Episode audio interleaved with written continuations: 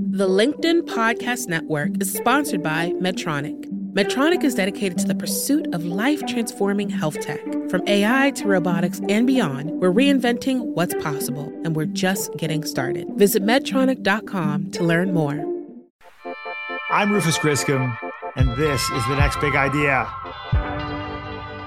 Today, we've reached the top 10 in our countdown of the most popular book bites of the year, the very best books of 2021. At number 10, Mine How the Hidden Rules of Ownership Control Our Lives by James Salzman and Michael Heller. What if ownership isn't a fact, but a story? That's the tantalizing premise of Mine. Its law professor authors bring their combined wisdom on the subject of property to show that the way we handle our personal tug of wars over parking spaces, property lines, and reclining airline seats says a lot about how we can handle big social problems like wealth inequality and climate change. Here's Michael. Hi, my name is Michael Heller. I'm a professor at Columbia Law School where I teach and write about ownership, about who gets what and why.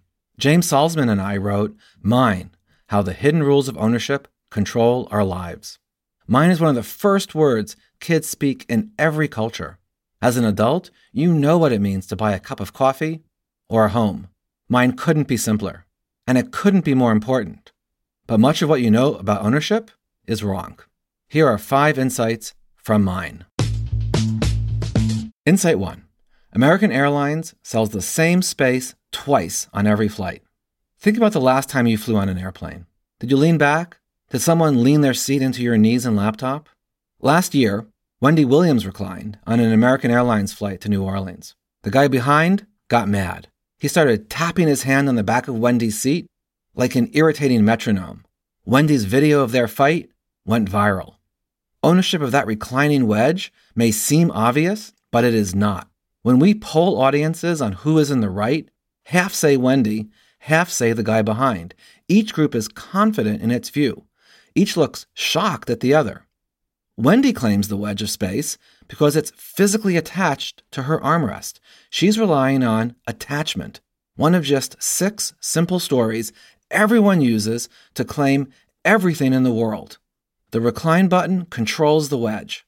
The guy behind says no. He possesses that space with his knees and possession is nine tenths of the law. That's another of the six basic stories. When Wendi reclines, she's trespassing into his space. This mind versus mind conflict is actually a storytelling battle. It's attachment versus possession. But there's more going on. Instead of fighting with each other, passengers should be angry at American Airlines.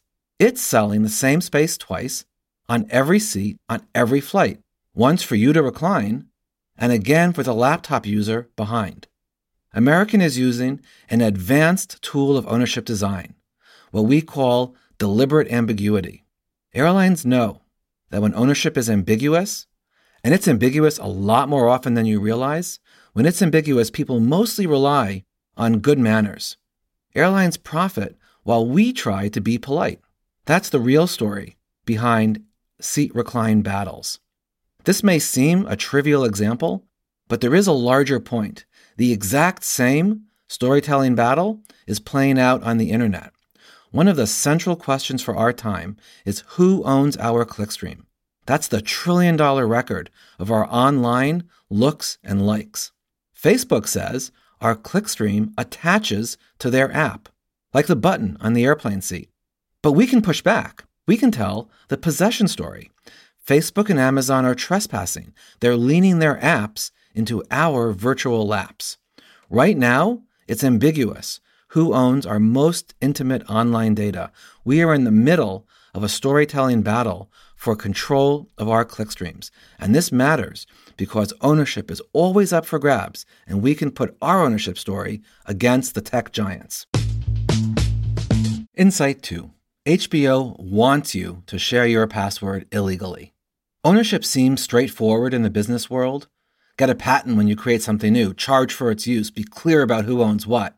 But much of this wisdom is wrong. When we poll audiences, most people readily admit using friends' HBO passwords.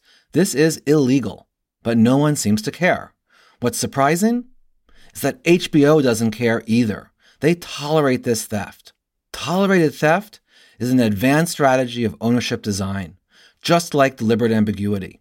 HBO could easily find you, but it chooses not to. Why not? Well, tolerating theft, in the words of HBO's former chairman, helps create video addicts. Illegal password sharing builds buzz today and future customers tomorrow. Disney also uses tolerated theft as a strategy, but for a totally different reason. For decades, the company aggressively defended its copyrights and trademarks.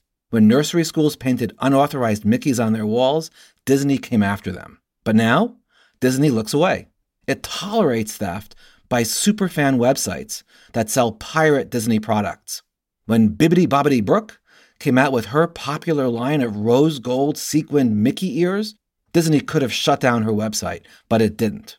Instead, Disney copied Bibbidi's hit design. The official version sold out immediately. Today, Disney tolerates theft as a low cost way to crowdsource product development. Cutting edge businesses like Disney and HBO gain a competitive edge by finding new ways to engineer ownership, just like they engineer every other feature of their goods and services. Ownership engineering isn't taught in business schools. You won't learn it from company lawyers. But those who know how ownership really works, they're quietly profiting. In our work with business leaders, we find that the hardest step is getting them to shake off the bias, an unjustified faith, really, that legal ownership matters.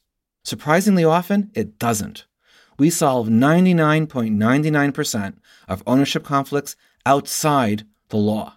Law is overrated, and tolerated theft is a surprisingly powerful business strategy. Insight 3 Amazon's Buy Now button doesn't mean what you think it means. Recall the last time you were in a grocery store. Imagine if someone had reached into your shopping cart and took out the milk, then reached in again and took the eggs. You'd be shocked. Why? You don't own the stuff in your cart, but your possession does create a powerful claim. Possession works like a secret language. You learn it as a kid and you rely on it every day of your adult life. When you use a blanket to save a spot on the beach or throw a coat over a seat at the movie theater, you're speaking the primitive language of possession. When you physically possess something, it feels like it's yours. But possession is not a fact. It's an ownership story, and it is always up for grabs. Businesses and governments, they know this, and they define what counts as possession for their benefit, not yours. Say you click Buy Now to download a book onto your Amazon Kindle or iPhone. What do you own? A lot less than you think. Studies have shown that we consumers believe that owning a virtual book is just like having a hard copy. The virtual shopping cart and the Buy Now button are carefully designed to trigger our possession instincts. Amazon can't come into your home and take away your paperback. But online possession is not the same. Online retailers can and have deleted books right off customers' devices. And it's not just Amazon. Apple has done the same with downloaded movies. More and more today, we are paying to license digital code, a stream of ones and zeros, not for control of any actual physical thing. And this means there is an increasing gap between what you feel like you own and what you actually own. Because of this gap, you pay Amazon an unearned premium, an extra profit on every download.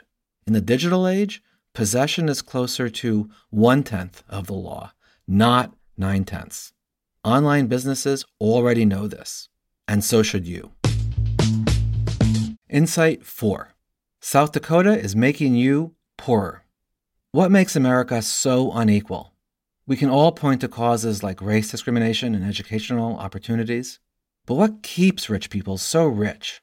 The answer lies in the hidden rules of ownership. Already today, 60% of wealth in America is inherited, not earned. And in the next two decades, we will see the largest wealth transfer in human history from well off parents to their kids. More than $30 trillion. That's trillion with a T. Market forces do not create this outcome. It's not chance. America's super rich have built a parallel ownership system almost no one knows about. In just a few unlikely states, the super rich can now pass on massive amounts of wealth tax free. This matters. It locks in inequality for generations. The first step to reining in this parallel system is to recognize that it exists. And the place to start is South Dakota. The state has become the world's leading money haven. If you're super rich, you already know this. South Dakota is crushing Switzerland and the Cayman Islands. The state advertises itself to wealthy New Yorkers and Californians as the perfect place to stiff your family, business partners, and the government. South Dakota can do this because in America, states mostly define ownership, not the federal government, not the Constitution.